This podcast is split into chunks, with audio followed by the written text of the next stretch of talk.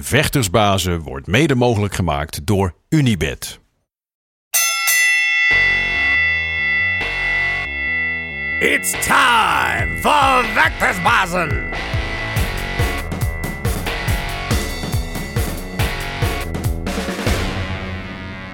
Vechtersbaas, eh, terug in je leven. We zijn even een tijdje weg geweest. Vakantieperiode, alles gaat uitgerust, bijgeslapen. Alles weer helemaal fris om een nieuw seizoen te beginnen. Eh, terug op je beeldscherm of in je oren. Je weet, we zijn overal te vinden. YouTube, Spotify, Apple Podcasts. En we gaan weer een heel seizoen brengen met jullie favoriete vechters, trainers, legend, aankomende trend. Je weet het allemaal. Eh, en de man die vandaag als eerste op de bank zit, ben heel blij om hier te begroeten. Is zeker wel een household name, al in het kickboksen. En tegenwoordig ook uit de televisiewereld de enige echte, The Beast. Ibrahim El Boustati, tof dat je hier bent, man. Bedankt voor je uitnodiging, Dennis. Ja, ik weet, eh, vanuit Den Haag naar Amsterdam is toch altijd een kleine barrière voor jullie?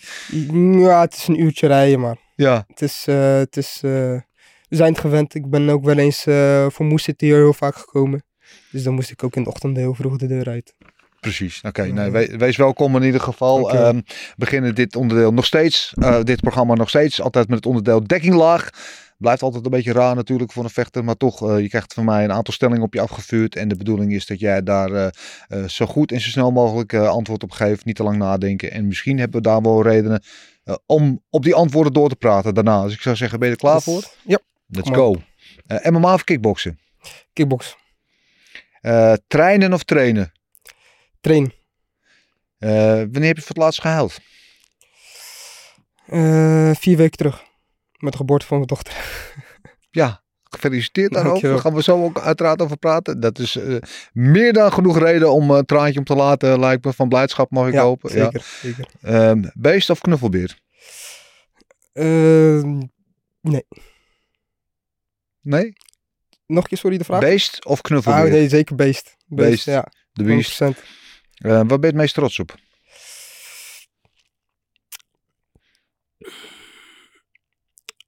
Uh, op de persoon wie ik de dag van vandaag ben. Ja. Nou, ja, wat trots op zijn ook. Ja. Uh, Den Haag of Rotterdam? Den Haag. Daar hoef je echt nog geen halve seconde over na te denken. Uh, uh, vechter of acteur? Vechter. Wat is je favoriete slechte film? Favoriete slechte ja, film? Ja. Damboor Damber. Welke? Damp en Dammer. Dam en Dammer. Ja. ja, dat is wel een behoorlijk slechte film. Maar ja. ook wel graag. Ja, je kan er wel twee uur naar kijken, weet je. Het is niet dat je gaat wegzeppen of zo. Heb je het vervolg ook ooit gezien? Nee, nee. Nee, niet doen. Nee. Uh, oh. Um, en, uh, en tot slot, uh, je hebt natuurlijk een, een, vechtende broer. We zijn er dol op vechtende broers. We hebben er een aantal gehad. We laatst Jafar en Jason Wilnis. de, de Sterkenburg-tweeling hebben we hier gehad. Ehm, en en jouw broer Hafid, de hyena, was ook een geweldige vechter. Zeker. Mocht ik ook graag naar kijken. En de vraag aan jou is, wie is eigenlijk beter? Um, technisch is hij veel beter. En qua kracht, ja, ik zit 30 kilo boven hem, weet je. Dus, dus ja, qua, qua gewicht is het al een enorme krachtverschil. Maar technisch is, was hij wel echt een van de beste in Nederland. Ja, ja. ja dat is ook mooi. Dat zo, zo zie ik jullie ook. Ik vond Hafid echt een hele technisch, uh, stilistisch mooie vechter om naar te kijken. Heel bekeken. Uh, wel altijd wel veel met druk naar voren, maar wel mooi technisch en, en, ja. en, en, en, goed bekeken. Terwijl jij bent, als je bent gewoon een beuker. Ja. Niet zeggen dat je niet technisch bent, maar jij vecht met veel kracht en veel drang naar voren. En ja. maar met één ja. ding in, in je hoofd is dat om iemand uit te schakelen. Ja. Ja. ja, ik denk dat dat eigenlijk ook door ons uh, lichaamsbouw komt. Uh, Hafid is toch nog wat iets compacter qua lichaam. Ja. Uh, iets korter. Dus um, hij heeft heel erg de explosie in zijn armen en benen. Dus hij kan heel snel naar voren gaan. Dus een combinatie van 4, 5, 6 stoten maken. En met de logic erbij. En hij is weer weg. En dat heb ik dan weer niet. Ik heb hele lange armen, hele lange benen. Dus ik moet het echt hebben van één of twee stoten. Uh, goed geplaatste stoten en dan uh, kijken wat de volgende stap zal zijn. Ja. En dat is bij hem ook iets anders. Hij zat ook uh, op de 70 kilo. daar is net, net een tempo alles wat sneller. Hij was ook heel erg van het ontwijken. Um, ja. En bij mij is dat wel echt eenrichtingsverkeer. Gewoon naar voren toe gaan, stoten terugkoppen en uitdelen. Ja. Dus dat is dat is wel echt een verschil tussen ons. Maar ik heb, ik heb de technische aspecten die mij heeft geleerd, zeg maar, die heb ik wel uh, uiteindelijk in mijn vechtstijl kunnen, kunnen voortborduren. Ja. ja. Ja. dan was ik daar benieuwd. Dan was zit ongeveer tien jaar tussen jullie ongeveer zoiets, hè? Ja, ik ben 27 en uh, Hafid is 37. Ja, Ja. dus eigenlijk toen jij begon was zijn carrière al, nou misschien nog niet bijna voorbij, maar er zit wel, er zit, ja, er zit wel bijna een generatie tussen. He- hebben jullie wel veel opgetrokken vroeger qua trainen en alles? Ja, nou, ik, zou je zeggen, ik, ik zat eerst op voetbal eh, tot mijn tiende, maar ik, ik was een dik, dik jongetje en ik ging meer eigenlijk voor de frietjes in de, in de kantine. En op, een gegeven moment, eh Hafid was al wat verder. Eh, die ging al eh, naar de sportschool kickboksen en die zag eh, bij mij dat het voetbal niks werd. Die heeft me toen meegesleurd eh, de kickbox eh, sportschool in. En zodoende eigenlijk werd ik al gelijk verliefd op de sport en ehm, het paste meer bij me. Ik, eh, ik kon mijn agressie kwijt. Ik, kon, eh, ik hoefde niet veel te rennen. dus dat scheelde ook weer. Eh, en je had geen frietjes in de kantine. Dus dat was al, de discipline was al heel anders dan het voetbal. Ja, het, dit was echt gewoon oorlog. En een uurtje oorlog. En dan lekker naar huis gaan. je nest in de volgende dag school. En daar, daar voelde ik me wel lekker bij. ja. Welke, welke sportschool was het? Toen Dat was destijds TB Den Haag. Thai-boxing Den Haag. Dat bestaat niet meer. Dat was onder leiding van Jerry Juku. En eh, dat was eigenlijk een van de, de eerste grote kickboxscholen in, eh, in, eh, in Den Haag. En die had echt iets van, ehm er zijn 10 of 12 A- A- A-klassers. En heel veel talenten rondlopen. Onder Ja. de talenten wa- waren ik, Tariq Kababes, eh, eh, Lofogo Sarour. ja, alle Haagse jongens die nu eigenlijk een beetje in de top staan, ja. die, die, hebben, die zijn daar begonnen. Ehm, en ook Hafid, die was heel ver gekomen uiteindelijk. En die miste een klein beetje de ontwikkeling nog om verder te groeien. Want hij was uiteindelijk bij Showtime terechtgekomen. Mhm. Dus had hij de stap gemaakt om naar Moose Gym te gaan. Ehm, en destijds was ik tot aan mijn 14e, 15e. Had ik nog geen wedstrijden gevochten. Meer eigenlijk eh, een beetje speels eh, naar de trainingen gegaan. Tot ik een keer met hem ook naar Moose Gym ging. En eh, daar mocht ik, eh, daar, daar kwam ik eh, meerdere mensen tegen die zeiden van hey, je hebt wel echt het talent, moet even doorknallen. Onder andere Paul van Niemwegen van AFAF Ja, destijds. En eh, die hielp me ook met begeleiding toen. En zodoende had ik eigenlijk een nieuweling overgeslagen. Gelijk de zee ingegaan. En het, vanaf toen ging het eigenlijk heel snel. wat weet je nog van die allereerste training? Toen Hafid jou dus meenam naar de TB Den Haag. Wat weet je nog van die allereerste keer? Ehm, ja, ik weet nog dat, eh, ja, dat ik, eh, dat ik eh, alles fout deed. Echt letterlijk alles fout. Ik had de motoriek had ik nog niet. Ik wist nog niet hoe je moest opdrukken. Dus ik deed het maar op mijn knieën. Dat zijn van die kleine dingetjes die als, als, als je nu een 12-jarige of een 11-jarige jongetje ziet die een beetje overgewicht heeft. Dan ga je ook denken van die, die, die heeft heel wat trainingen nodig voordat, voordat het in ieder geval ingeslepen is. Dat was bij mij ook het geval. Dus ik had echt een paar jaar nodig voordat ik een beetje door had wat het kickboksen was eigenlijk. En dat was bij Hafid wel anders. Die had het eh, gelijk heel snel door. En eh, die, die, die, die werd met de training beter en beter. En ik keek ook echt heel erg op naar hem van... Ik hoop dat ik ook ooit zo eh, dat te pakken heb, weet je? Dat ik alles onder die knie heb.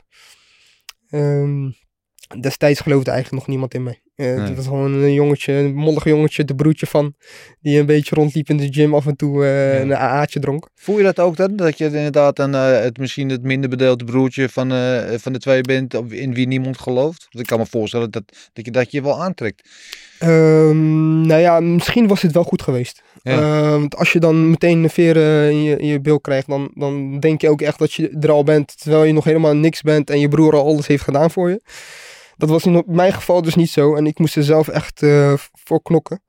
Ehm Hafid was destijds al uh, showtime vechter en Mhm. niemand wist eigenlijk van het bestaan van zijn broertje. En het was het aan mij nu om, om dat wel te laten zien. En eh, ja, dat, dat, dat gebeurde ongeveer op, eh, op 15, 16-jarige leeftijd. Dat ik in één keer de, de zwaargewicht inging. Want Hafid die, eh, die trainde mij toen zelf eh, één op één. Ook heel veel. En die had uiteindelijk een wedstrijdje voor me geregeld tegen eh, iemand van 2 meter 13. Ja, Dat was, mijn eerste, ja, dat was mijn eerste, mijn eerste partij op 102 kilo, dat weet ik nog. En ik was Holy 16 jaar, ik was zo'n tonnetje. Ja. En, eh, en, en toen, toen, toen rende ik gewoon naar voren als Toei Vasta, eh, be- bij wijze van, en, eh, om hem te raken en nog gewonnen ook. Eh, en vanaf die dag, toen had ik al in mijn hoofd van, als ik iemand van boven de 2 meter kan winnen, dan kan ik alles. Ja. Ja, dat had ik in mijn hoofd. En eh, eigenlijk eh, met, dat in mijn hoofd ben ik mijn carrière begonnen. Bij elke wedstrijd eh, dacht ik aan mijn eerste wedstrijd iedere keer. Echt waar? Ja, dat is echt zo. Dus- dus, dacht van, als je van zo'n groot iemand kan winnen, dan kan je alles winnen. letterlijk een drempel, een hele grote drempel die je hebt overwonnen. Ja. Ja, en ik begon heel erg in mezelf te geloven. Omdat ik wat dikker was en ik hoorde het publiek helemaal losgaan voor me. Omdat, omdat ze toch wel iemand zo klein tegen zo groot zien in één keer. Dus ja, dat was echt... toen- had ik mijn liefde in de sport ook eh, wel echt gevonden. Ja. Mooi Ja. zeg. Ja. Als je vaak hebt, hè, want het, eh, twee vechtende broers hebt, dan zijn het vaak, worden ze betere vechters omdat ze of met elkaar eh, altijd al aan het rollenbollen zijn, om elkaar pesten of met elkaar vechten, of dat ze juist samen op straat tegen de rest vechten zo. Ehm, maar bij jullie zit er best Ja. wel veel leeftijdsverschil tussen. Hoe was dat bij jullie? Hoe ging dat in de opgang? ja, totaal niet. Nee. Totaal niet. Mijn broer had een ander leven. Eh, die woonde al op zichzelf en eh, ik woonde gewoon nog thuis. En de enige keer dat ik hem zag was eigenlijk op de gym. Op de sportschool. Ja, als ja. we samen gingen trainen. Ehm, maar ik had, ik had zoveel respect voor hem, omdat hij ook gewoon een paar jaar ouder is, een jaar of tien. En hij had al, al, eigenlijk alles al eh, behaald eh, wat ik ook wilde behalen in de sport zelf. Dus hij was echt een doel voor mij om, om, om, om te evenaren. Ja. En, ehm, dus ik, ik durfde niet eens om tegen hem te zeggen, kom sparren. Bij wijze van. Dat, is, dat lag niet eens op het punt van mijn tong. Uit respect en uit... eh, ehm, ja, ik weet gewoon wat hij kan. En, en tevens is hij ook mijn leraar. En je gaat ook niet 1, 2, 3 tegen je, ja, tegen je sensei zeggen... Mhm. hey, kom even eh, sparren als je wil. Dus dat, eh, dat zat er niet in voor mij. Ehm, hij petste me heel veel. Hardlopen deden we wel heel vaak samen. Dus gingen we echt eh, sprintjes trekken in de duinen samen. En eh, ehm, ja, hij, wou, hij was gewoon bezig met zichzelf. Nog steeds. eh, Mhm. eh, om eh, eigenlijk de Showtime eh, gordel te winnen. Maar hij was ook bezig met mij. Om mij te ontwikkelen naar, naar een heel goede vechter. Ja. Dus hij had eigenlijk twee rollen op dat moment. Waar ik nog steeds dankbaar voor ben, zeker. Ja. Hoe, hoe, hoe was jij als jochie opgroeiend in Den Haag? Ehm, rustig. Ja, ik, deed, ik zat op de HAVO. Ja. Dus, ik had de ouders die eh, strak erop zaten. Ik had twee broers, twee zussen. Ik was de jongste thuis. Dus ja, ik zat helemaal geïsoleerd, weet je. Als ik eh, zes uur eh, later als zes uur buiten was, dan eh, kreeg ik al draai om de oren. Ja. Dus voor mij was het al heel erg snel regels en disciplines Ja. wat aangeleerd werd. Zes uur thuis, zes uur thuis. Ehm, gelijk naar training, gelijk naar huis. Gelijk van school, gelijk naar huis. Ja. En dat deed ik dan ook. Omdat Ja. ik weet, wat- als ik het niet deed, wat er dan te wachten staat. Ja, maar omdat je net zei van, ik merkte in kickboksen kon ik mijn agressie in kwijt. Ik, was jij iemand dan die veel agressie voelde? Want je komt op mij altijd over een hele rustige, zachtaardige vent. Ja, ik denk meer een beetje opgekropte emotie of agressie, weet je. Een beetje frustraties, omdat, omdat je destijds toch wel wat aan de dikkere kant bent geweest altijd. Ehm, Werd jij gepest zo? nou, dat, ze probeerden het wel. Maar ze wisten ook wel van, hey, eh, hij zit op een vechtsport, laat het maar Ja. niet doen, weet je. En ik was best wel flink en groot voor die tijd, bedoel ik, leeftijd. voordat je, voordat je ja, op de- op basisschool werd ik, werd ik wel eens gepest inderdaad. Eh, Ja. dat heeft, ja, maar dat is wel... Elk mollig kind is dat wel tegenwoordig zo, denk ik, weet je. Het is, eh, het is niet leuk. Het is zeker niet leuk. Maar het, is, het heeft mij uiteindelijk... Het, het is, het is persoonlijk, maar mij uiteindelijk heeft het wel sterker gemaakt. Ehm, uiteindelijk heeft het mij doen beseffen dat met de mond eh, dingen zeggen veel minder, dingen, eh, veel minder opleveren dan als je ook echt dingen doet. Als Ja. bijvoorbeeld een kickboksen, weet je. je het moet is, een eh, draai zorgen geven. ja, Ja, Dus, dat is een beetje wat je nu hebt met die keyboard warriors die dan achteraf na een partij gaan zeuren. Maar ehm, ja, weet je, ik heb het uiteindelijk gewoon allemaal in de, de gym kunnen, kunnen weg, wegslaan. En, eh, En Maar heeft het ook wat met je voor je gedaan? Want je, als je op een gegeven moment eh, eh, leert vechten en jezelf leert verdedigen, dan krijg je ook meer zelfvertrouwen. En voor de buitenwereld straal je dan vaak ook meer iets uit van, hey, Ja. weet je, iets onaantastbaars. Ja. Eh, Heeft dat veel voor jou gedaan in die periode? ja, je had destijds geen Instagram, Facebook en, eh, en, en TikTok, dat soort dingen als wat je nu Ja. hebt. Dus tegenwoordig ben je al heel snel een kickboxer of heel- zie je mensen heel snel dat je aan de vechtsport doet. Destijds was dat gewoon niet zo. Ik bedoel, ik liep gewoon naar school en niemand wist überhaupt dat ik trainde of wat dan ook.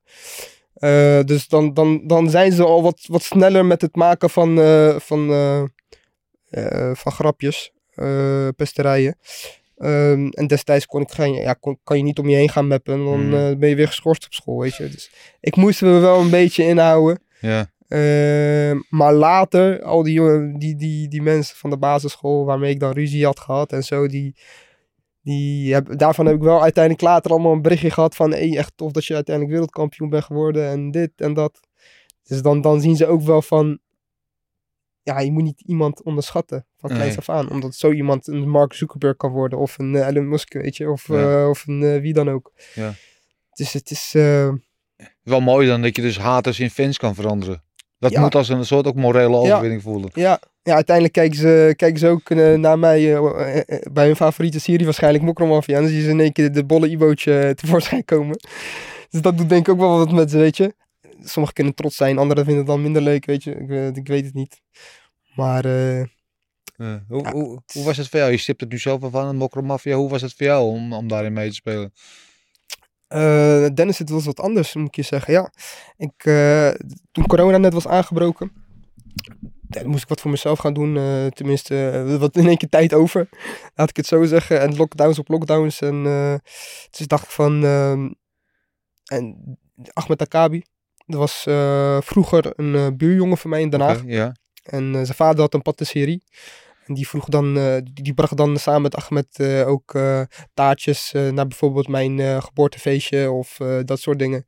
En onze vaders die, die waren gewoon vrienden van elkaar. En later was Ahmed uiteindelijk verhuisd naar Amsterdam. Mhm. Ehm, maar op Instagram zijn we elkaar nog steeds blijven volgen en dat soort dingen. Dus hij vroeg me al voor het eerste seizoen. Maar ik zat midden in mijn, in mijn hoogtepunt van mijn carrière, als het ware. Eh, dat was echt vier jaar, vijf jaar terug. En toen vocht ik eh, tegen Andrew Tate Ja. voor de double champ eh, gordel. Dus ik kon, niet, ik kon het niet. Weet je, ik kon ook niet maken dat ik dadelijk in Mokromafia zit en dan mijn gordel verlies en alles erbij. Dan gaan ze weer zeggen van, hey, zie hij is De focus is niet. van het padje ja. beland. Dus daar heb ik het overgeslagen. En later, twee, drie jaar later, kwam, kwam hij met seizoen 2. En eh, toen, eh, toen eh, alsnog contact gehad. En toen zei hij van, ik heb een leuk rolletje voor je. Je hoeft geen audities te doen. Je hoeft alleen maar boos te kijken. En groot kan te ik zijn. wel, Ja, dat kan ik wel. dat kan ik wel. Dus toen kwam ik daar aan op de eerste, ja, eerste dag eigenlijk op de set. En ik doe de deur open. En ze zeiden, je hebt een mede, mede speler eigenlijk. En dan zag ik in één keer Nebiel staan, ook uit Den Haag. Ja, en dat was een bekende, die, die, die ken ik al jaren. Ja. Dus eh, bij hem wist ik niet eens dat hij ook zou meedoen, weet je. Dus we zagen elkaar, we keken elkaar aan van, oké, is, eh, dit is toevallig, maar gezellig. wel echt superleuk, ja. Ja. Het is, eh, dan voel je elkaar wat makkelijker aan op de set en zo, weet je. Ja. Maar het was leuk. Het is iets heel anders. Het is een hele Ja. andere wereld. Hele andere mensen. Het is, ehm, ja. het is Lange dagen op de set. leuk om mee te maken. Ja. Ja. Zeker. Is, is het iets wel... Het is ook iets heel anders en misschien is het een leuk uitstapje geweest, maar is het iets dat nu eraan geroken hebt en van geproefd hebt, dat je vindt, nou, dit zou ik ook wel vaker willen doen? Of is het gewoon weer leuk van, ik heb het gedaan? Ik moet je zeggen, ehm, het, het hangt echt helemaal van de rol af. Ik, ik, Ja. ik wil niet een rol hebben waar ik veel, veel moet praten of eh, dat, daar ben ik echt niet van. Het rolletje dat ik nu heb, dat, eh, dat eh, ligt, me, ligt me wel. En, Ja. eh, ik ben ook nog niet dood in de serie, dus ik weet niet hoe wat seizoen 5 gaat, eh, gaat brengen. Ehm, Ja, in tegenstelling tot Nabil nu natuurlijk. eh, ja, die is, eh, die Ja, is die is helaas... uit de serie, ja. nee. In, het, in het vechtsport doet hij het super, maar in de serie is hij helaas kapot. Ja. klaar. Hoe Ja. jammer het hij ook vindt hoor. Hij vond het ook echt jammer. ja. Ja, hij vond het ook heel leuk trouwens ook. Dus het was voor hem ook iets om een keer meegemaakt te hebben. Je behoudt ook contacten in de, in de, in de wereld zelf een beetje, weet je. Dus ehm, ehm, bijvoorbeeld eh, van, van de castingbureaus en eh, die, die, die blijven contact met je houden. Ja, of als ze wat tuurlijk. anders hebben, dan eh, weten, ze, weten ze je wel te vinden. Ehm, en met het vorige seizoen werd mij zelf ook gevraagd om een aantal vechters naar voren te schuiven voor bijrolletjes. Dus dat vond ik ook wel leuk, weet je. Dan mag je een beetje gaan scouten naar, naar de goede kopjes in de kickboxwereld. Ja. Dus dat was ook wel leuk om te doen. Wat, wat, wat vond je het allerleukste eraan en wat vond je het allermoeilijkste eraan? Het allermoeilijkste vind ik toch wel ehm, de timing. Dus eh, op de juiste moment eh, bewegen of op de juiste moment wat zeggen. Eh, want als dat niet het geval is, dan gaat ook gelijk de camera uit. Dan gaan we weer opnieuw van, vanaf het begin. Ehm, ik denk dat, en, en, en je moet ook wel geduld hebben. Zeker. Ja, je staat soms eh, voor één scène wel echt eh, vijf, vijf of vier uurtjes op je benen. Ja, ja, ja. Dat je dan iedere keer opnieuw moet. En of dat het net gaat regenen, eh, maar de zon nodig is. Dus het is ook heel vervelend. Ehm, maar de voordelen, die, die zijn, wel, eh, die zijn Ja. wel groot hoor. ja, wat vond je het leukste eraan? Ehm, ik denk toch wel echt met de, de top van de top acteurs in Nederland mogen samenwerken.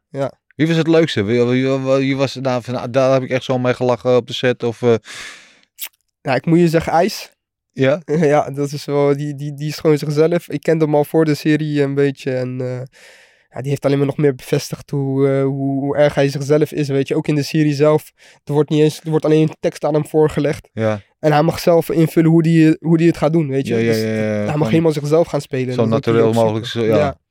Eh, en Nasreddin Char, daar heb ik ook eh, vele uren meegemaakt. Een hele lieve, lieve man. Ja. Eh, ook buiten de, buiten de filmindustrie, gewoon een man van, met een gezinnetje. En eh, ja, zoals jij en ik, gewoon een, ja, een dagelijkse man die je op straat tegenkomt. Hele lieve, ehm, slimme man vooral. En die ook zijn passie gewoon vindt in, in het filmen en ma- maken van series. Ja. Ja, die twee, dat, zijn echt... eh, en Ahmed natuurlijk. Ahmed die is tegenwoordig heel druk, dus die zie je heel weinig op de sets. ja. Die zie je wel eens af en toe voorbij lopen, maar dan is die ook weer weg. Ja. maar het is leuk om meegemaakt te hebben. Ja. Er is ook wel wat kritiek geweest hè, vanuit de Marokkaanse gemeenschap. Ja. Over een serie dat het te stigmatiserend zou zijn naar Marokkanen toe, et cetera. Eh, heb jij daar ook wat van gemerkt en wat vind je ervan? Ehm, nou, ik, mijn rol is, eh, is niet zo een rol dat ik zo nog zo- voorgeschoven word om wat dingen te zeggen of dingen te doen waar mensen denken van nee, dat kan echt niet door de beugel. Ja, ik heb eigenlijk vrij rustige rol, dus ik heb niet zoveel van. Nee. Het zijn meer mensen die eh, me herkennen van hé, hey, dat is eh, die vechter toch, Ibrahim. Het is niet dat ze denken van hé, wat doet die nou? Of wat voor geks die, hij zet ons verschut of wat dan ook. Dus daarin ehm, ben ik wel vrij op de achtergrond, zeg maar. Ja. Eh, en de serie zelf, ik zelf weet niet wat er voor, van tevoren geschreven gaat worden. Nee. Ik krijg eh, het script en van alles krijg ik eh, een dag van tevoren in mijn hand gedrukt. Ehm, dus ik weet, ik weet ook niet hoe het uit- uit- uiteindelijk eruit gaat zien. Ja. in zijn geheel. Voor mij is het net zo'n verrassing als de kijkers zelf. Dus als er zo'n scène in één keer de, tevoorschijn komt, Ja. ja, dan, dan, dan, dan denk ik, ja, dat, dan schrik je er wel van, weet je. Maar het is niet dat ik er zelf in zit dat ik er dan mijn zorgen moet gaan maken. Dat zeker niet. Nee. Nee. Ik ben meer voor, eh, ja, als, als leuke achtergrond, zeg maar, eh, voor potlood, de beveiliger van. Eh, ja, het is leuk voor de, ook voor de kickboxwereld, weet je. Dan, die Zeker. twee van die jongens die toch wel een leuke serie meedoen. En, Zeker, Ook Q3 ja. zit er eventjes in, zag ik. Ja. Dus Ja, goede serie. Ik vind het echt on-Nederlands goede en maar ook on-Nederlands harde, Ja. harde serie. ja, Maar, het is dus een groep die het, die het afkeurt. Ja, kijken dan niet. En het is een hele grote groep die het wel... eh, ja, maar je kan toch nooit voor iedereen goed doen. Ja, inmiddels 55 miljoen streams ook. Eh, ja, dus ze doen het super. Ze doen super. Dus kijk Hmm. wat, eh, wat het vervolg zal zijn. en dan aan de hand daarvan eh kijk ik of ik nog een rolletje heb of niet. Ja. En anders ben ik in de gym te vinden. Terug naar het vechten. Ja. Ehm, in het begin zei ik MMA of kickboksen. Natuurlijk niet zonder reden. Want je, je bent bezig met MMA. Wat misschien niet iedereen nog weet. Eh ik ken je had ook als kickbokser. Succesvol. Eh, kampioen in drie gewichten bij, eh, bij Infusion geweest. Ehm, ja, dus behoorlijke staat van dienst daar. Waarom die move richting MMA? En, wat kan je er meer over vertellen? Zoals ik al zei, Dennis, corona die brak aan. En dan ga je al heel snel, heel snel vooruit denken. Ja. als vechter zijnde. Er zijn geen gala's meer in Nederland. Eh, de organisatie zelf laat ook heel weinig van zich horen. Dus dan moet je voor jezelf gaan denken, wat is de volgende Ja. stap? Ehm, als ik twee, drie jaar, weet, weet ik veel hoe lang corona nog gaat duren, eh, niks kan doen, dan is het kickboksen klaar. Dus ik, ehm, ik kwam eigenlijk eh, met een omleiding bij First Round Management. Dat is gerenommeerd management. ja, niet de eerste de beste, Nee, ja, zeker. eh, Rozenstruik zit er. Ja. Romero zit er. Ja. eh, echt de grootste vechters van de UFC zelf. ja. Zit Masvidal daar niet ook? Nee? Masvidal ook, Ja, zeker. ja. Dat is eigenlijk eh, mascotte. Hè. Eh, Ja. die is, dat is de voortrekker van, eh, van, van First Round. En ehm, we hebben een heel goed gesprek gehad.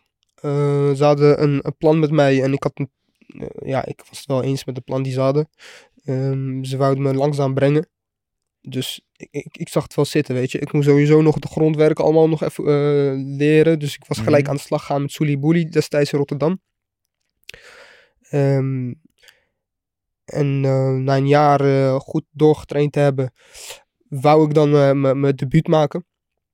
Ehm, En dat was dan voor UAE Warriors Ja, destijds. Toen overleed Sully Dus die had ik dan ook meteen gecanceld. en heftig eh, dat, het was eventjes stil. ja. Eventjes, eh, want je gaat niet een van de andere keer een andere trainer aanvoelen. Dat is niet zo makkelijk, weet je.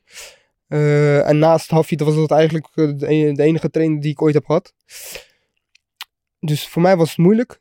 Ik had veel dingen van hem geleerd, maar nog niet genoeg. Laat ik het zo zeggen. Dus ik was er nog niet klaar voor. Ehm, uiteindelijk, toen hij overleed, ben ik maar eh, door gaan trainen in het kickboksen. En uiteindelijk heb ik ook mijn passie echt, echt nog steeds eh, erin gevonden. Eh, zodoende hier en daar gesprekken gehad met organisaties. Ehm, maar er is nog niet echt wat uitgekomen. Eh, de bal ligt eigenlijk bij hun. Voor, mij, voor mij is het een kwestie van, is er iets? Als er niets is, dan gaan we de MMA eh, in. Ja. Daar is wel eigenlijk genoeg, genoeg keuze en aanbod Ja. voor mij. Ja, Want die willen allemaal wel een eh, goede kickboxer hebben die dan een MMA-debuut bij ze ja, maakt. precies. Eh, dus het is even afwachten, Dennis. Ik heb eh, hier en daar ook gesproken met Glory. Want ik wil echt zelf echt graag nog laten zien wat ik kan in het kickboksen. Ja. En zoals ik nu zie, is, is de middleweight lijn heel erg dun bij, bij Glory. Eh, bij Infusion is die helemaal niet meer volgens mij. Nee. Dus het is gewoon eh, ook voor de, voor de vechtfans, weet je. Ik, ik wil gewoon wat, nog wat laten zien. Voor hun is het leuk. Nog een uh, gek Hagenees erbij eh, aan het rooster toegevoegd. Maar ik heb eh, hier en daar gesprekken gehad met Robbie. Eh, de bal ligt nu bij hun, zoals ik al zei. Oké. Ehm, maar het is even De kleine breaking news hier eh, eigenlijk, eh, begrijp ik of niet. Maar het is, eh, het, het- het- ik heb het wel vaker, vaker eh, ehm, laten weten hoor, dat, dat ik nog niet klaar ben in kickboksen. Maar Nee. als ik zou vechten, dan is het wel echt, dan zullen het alleen of Glory of een, of, of een grotere eh, organisatie Ja. zijn. Dus niet meer bij Infusion in principe? Ja, er is niet echt tegenstand of wat dan ook Nee. om, eh, om, eh, om tegen te vechten. Ik bedoel, Nee, nee op middleweight, maar je, je hebt natuurlijk in, tussen verschillende gewichtsklassen gelaveerd. Ja. Je hebt natuurlijk op 90 en op 95 90 kilo gevochten. Ik, ik, ik zit al vanaf mijn achttiende bij Infusion, Dennis. Ja. En ik heb eigenlijk alles al gezien en meegemaakt en, en, en gedaan wat daar te, te doen viel. Voor mij is het gewoon eh, de motivatie zoeken naar iets, iets leukers en iets, iets, zeg maar, nog iets uitdagenders. Ja. Dat zie ik wel bij Glory zitten. Eh, ook wat nu rondloopt eh, in de middleweight zie ik, is voor mij heel leuk, weet je. Ja. Ehm, Ja, maar ik zeg er loopt nog een andere gekke Hagenees daar ook rond hè, in die middleweight. En nu- ja, twee zelf sterk kan, Michael heb je nu. Oh ja, tuurlijk, ja, ja, ja. Dus het is dus volle, het is volle. Alleen wat ik begrepen heb, is dat Glory nog een beetje zit met andere vechters qua contracten. En dat ze op dit moment niks aan kunnen vullen eh, Nee. met nieuwe vechters. Dus het is even afwachten hoe, hoe ze dat gaan oplossen en of ze het gaan oplossen. Ja. Is zo'n Glory Rivals, hè, wat ze dan nu hebben, is dat dan misschien een uitkomst? Een soort, eigenlijk een soort hybride, want ze hebben nu al een paar gehad met Infusion. Mhm. Binnenkort hebben ze nog eentje, waarin eh, Infusion vechters ook bijvoorbeeld tegen Glory vechters staan. Ja. Of eh, weet je, dat het is, ja, eigenlijk Infusion op een, met een Glory tintje. Ja. Zo een beetje ziet. Is, is dat een uitkomst voor jou dan, om, om een soort van die tussenstap? Nee, totaal niet. Als ik Nee? echt voor iets wil gaan, wil ik de gordel, eh, Dennis. Dus het is voor mij, ik wil geen eh, rival zijn, ik wil de champ zijn, weet je. Dus het is, het is heel simpel. En Fusion gordels heb ik al gehad. Ik wil die Glory gordel en dan ben ik eh, in principe in de kickboksen wel klaar. Ehm, ik ben nog 27. Ehm, Ja, tijd zat nog, ja. ik heb nog tijd zat. Ik, als ik in principe nu al begin met MMA, dan ben ik voor mijn dertigste heb ik al heel wat partijen rond geknokt. Alleen ben ik nog, echt nog niet klaar in de kickbox. Nee. Hoe lang geef je jezelf ervoor? Eh, heb je een tijdspanne in je gedachten? Ehm, de tijd geven voor iets is in de kickbox. Nou ja, bijvoorbeeld dat je, dat je denkt van nou ik wil vol mijn 30ste of mijn 29ste wil ik dit en dat nog bereiken in het kickboxen en dan wil ik de overstap maken. Of Ja, ik wil als het nog te lang duurt ga ik nu al net MMA. Ja, dat, dat, dat hangt een beetje af van als er nu iets komt. eh, wat ze plan, van plan zijn met me. Eh, en hoe lang het gaat duren voordat ik eh, voor, de, voor, voor een titel eh, kan knokken. Maar 30ste ben, ben ik zeker wel met MMA bezig. Ja, dan zie ik me wel zelf al sprawlen en eh, submissions maken. Ja. Ja. Ja. Ja. Ik ben, ja, ja. Hoe is het voor jou nu om op de grond te rennen? Als je zo lang al kickboksen traint, dus natuurlijk, nou ja, dan op een gegeven moment dan is het net een soort een tweede natuur, weet je. Dan is het hetzelfde als je dan tanden poetsen, iemand op zijn bek slaan, maar Ja. eh, worstelen en, en BJ, et cetera, is een heel ander spelletje. Dat is averechts natuurlijk. Bedoel, het kickboksen worden punten in mindering gebracht als Ja. je naar de grond gehaald Ja. wordt. En nou moet je, moet je juist naar de grond mee en, en, en meeknokken eh, op de grond. Dus dat is heel erg eh, wennen. Eh, ook voor je hersens. Je Ja. moet eventjes die draai maken, weet je. Dat ze even doorhebben dat, dat het wel Even mag. Die hele mindset omdraaien, ja. Eh, ook ook het, het, het staan. strijken is heel anders. Bij het kickbox iets meer in en uit bewegen. Als je dat al bij MMA doet, lig je voor je het weet op de grond. Ja. Op het moment dat je omhoog, eh, omhoog springt met beide voetjes, hebben ze je al bij de knieën vast en lig je op de grond. Dus eh, dan moet je ook iets meer zakken door je benen, iets steviger staan op je benen. Mhm. Eh, je kan ook niet combineren als het kickboksen. Dus je kan niet eh, wat je in je hoofd hebt, 1, 2, 3 leverhoek, eh rechterrijtje Nee, eroverheen. nee, dat gaat niet. Het is echt één keer strijken, goed strijken, kijken waar je stoot en dan die trappen erbij. Ja. Ehm, dus het, is- het is iets meer kijken, iets meer geduld, ehm, ehm, iets minder explosief. Eh, dus het is wel heel veel nadenken. Het is, het is heel veel nadenken. Het is meer schaken eigenlijk, het. MMA. Op Ja. het moment dat je naar de grond komt, dan, dan kan je ook niet agressief zijn. Dan moet je gewoon rustig blijven en, en blijven. nadenken, precies, Ja. nadenken hoe je eruit komt of hoe je het gaat overnemen. Eh, en als je gewoon eh, als kickbokser zijnde heel agressief bent, dan komt het in kickboksen wel goed uit. Dan kun je helemaal naar voren gaan en, en, en beuken. Maar in het MMA dan, dan straf je je zo op af. Want dan lig je als, voor je het weet in een, in een klem. Kom je er ook niet meer uit. Ja. Dus dat is eigenlijk eh, het, het grote verschil. De variatie is meer. Dus de kans eh, dat, je, dat je verliest is ook veel groter. Ja. Ja. Hoe, hoe is dat voor jou? Want iedereen die jou wel eens een wedstrijdje heeft zien kickboksen, weet dat het temperament bij jou soms wel eens een klein beetje de overhand kan nemen. Ja. En, en juist op die grond en in dat situatie moet je dan juist heel erg de rust bewaren en strategisch blijven. Hoe, hoe is dat? Ehm, ja, nu, nu het, ik moet je heel eerlijk zeggen, het, is- het, maakt je wel rustiger hoor, dat MMA. Het kickboksen is heel erg eh, continu op de pads, continu gaan. En, en als je moe bent, nog een keer gaan en weer gaan. Maar het MMA houdt je iets rustiger. Want Ja. eh, als je moe bent, kun je gewoon ervoor kiezen om naar de grond te gaan. En dan kun je even op hem liggen. Ja, Kun je in principe even uitrusten, goed uitrusten, op adem komen, nadenken. Even weer precies. denken van wat je gaat doen. Hergroeperen. Precies. En het kickboksen is dat niet, omdat je zo snel moet nadenken. Eh, raak je zo oververhit, ook voor je brein, Ja. dat je gewoon het niet meer kan tegenhouden. Nee. En, eh, ja, dan ga je soms te ver, weet je. Ja. Ehm, dus eh, het, het- discipline in het MMA is wel Ja. rustig krijgen van je hartslag en alles. Dat is wel een stuk, stuk meer als bij het kickboksen. Doe je nog iets naast het MMA om dat proberen te bewerkstelligen? Een be- bepaalde training of, of je mentale oefeningen of wat dan ook?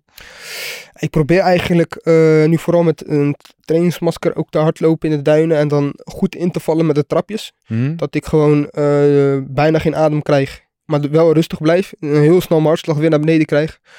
En dat, ja, dat stimuleert eigenlijk een beetje eh, hetzelfde als, als alsof je in een klem zit. Ja. En daar even niet uitkomt. Dan gaat happen naar lucht. Heel veel Ja. mensen sch- schieten dan in, in, in paniek. Dat beïnvloedt je denkvermogen. Ja, en dan ga je gekke dingen doen. En dan ga je wurmen, eruit proberen te wurmen.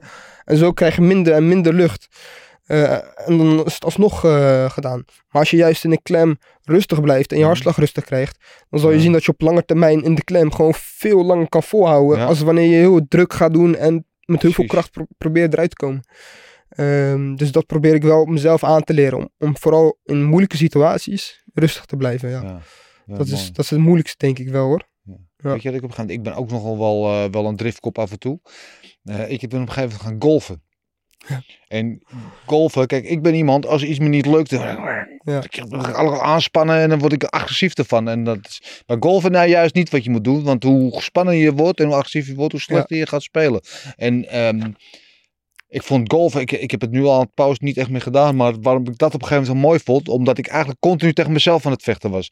Om je- jezelf Rustig te dwingen rustig te blijven, beheerst te blijven. Want het moment dat je agressief wordt, dan verlies je juist. Dan ga je Ja. juist fouten maken. Ja.